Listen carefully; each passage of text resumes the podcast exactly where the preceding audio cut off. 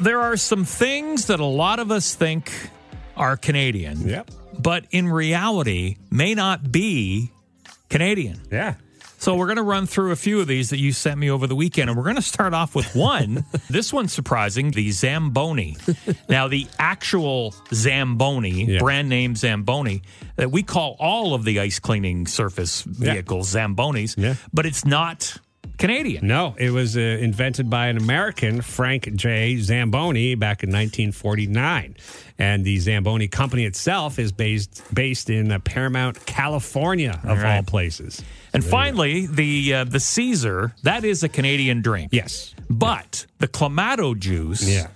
isn't originally from Canada. No, uh, it was uh, the maker of the original Clamato juice is said to have originated in the U.S. as well, specifically again in California. Interesting.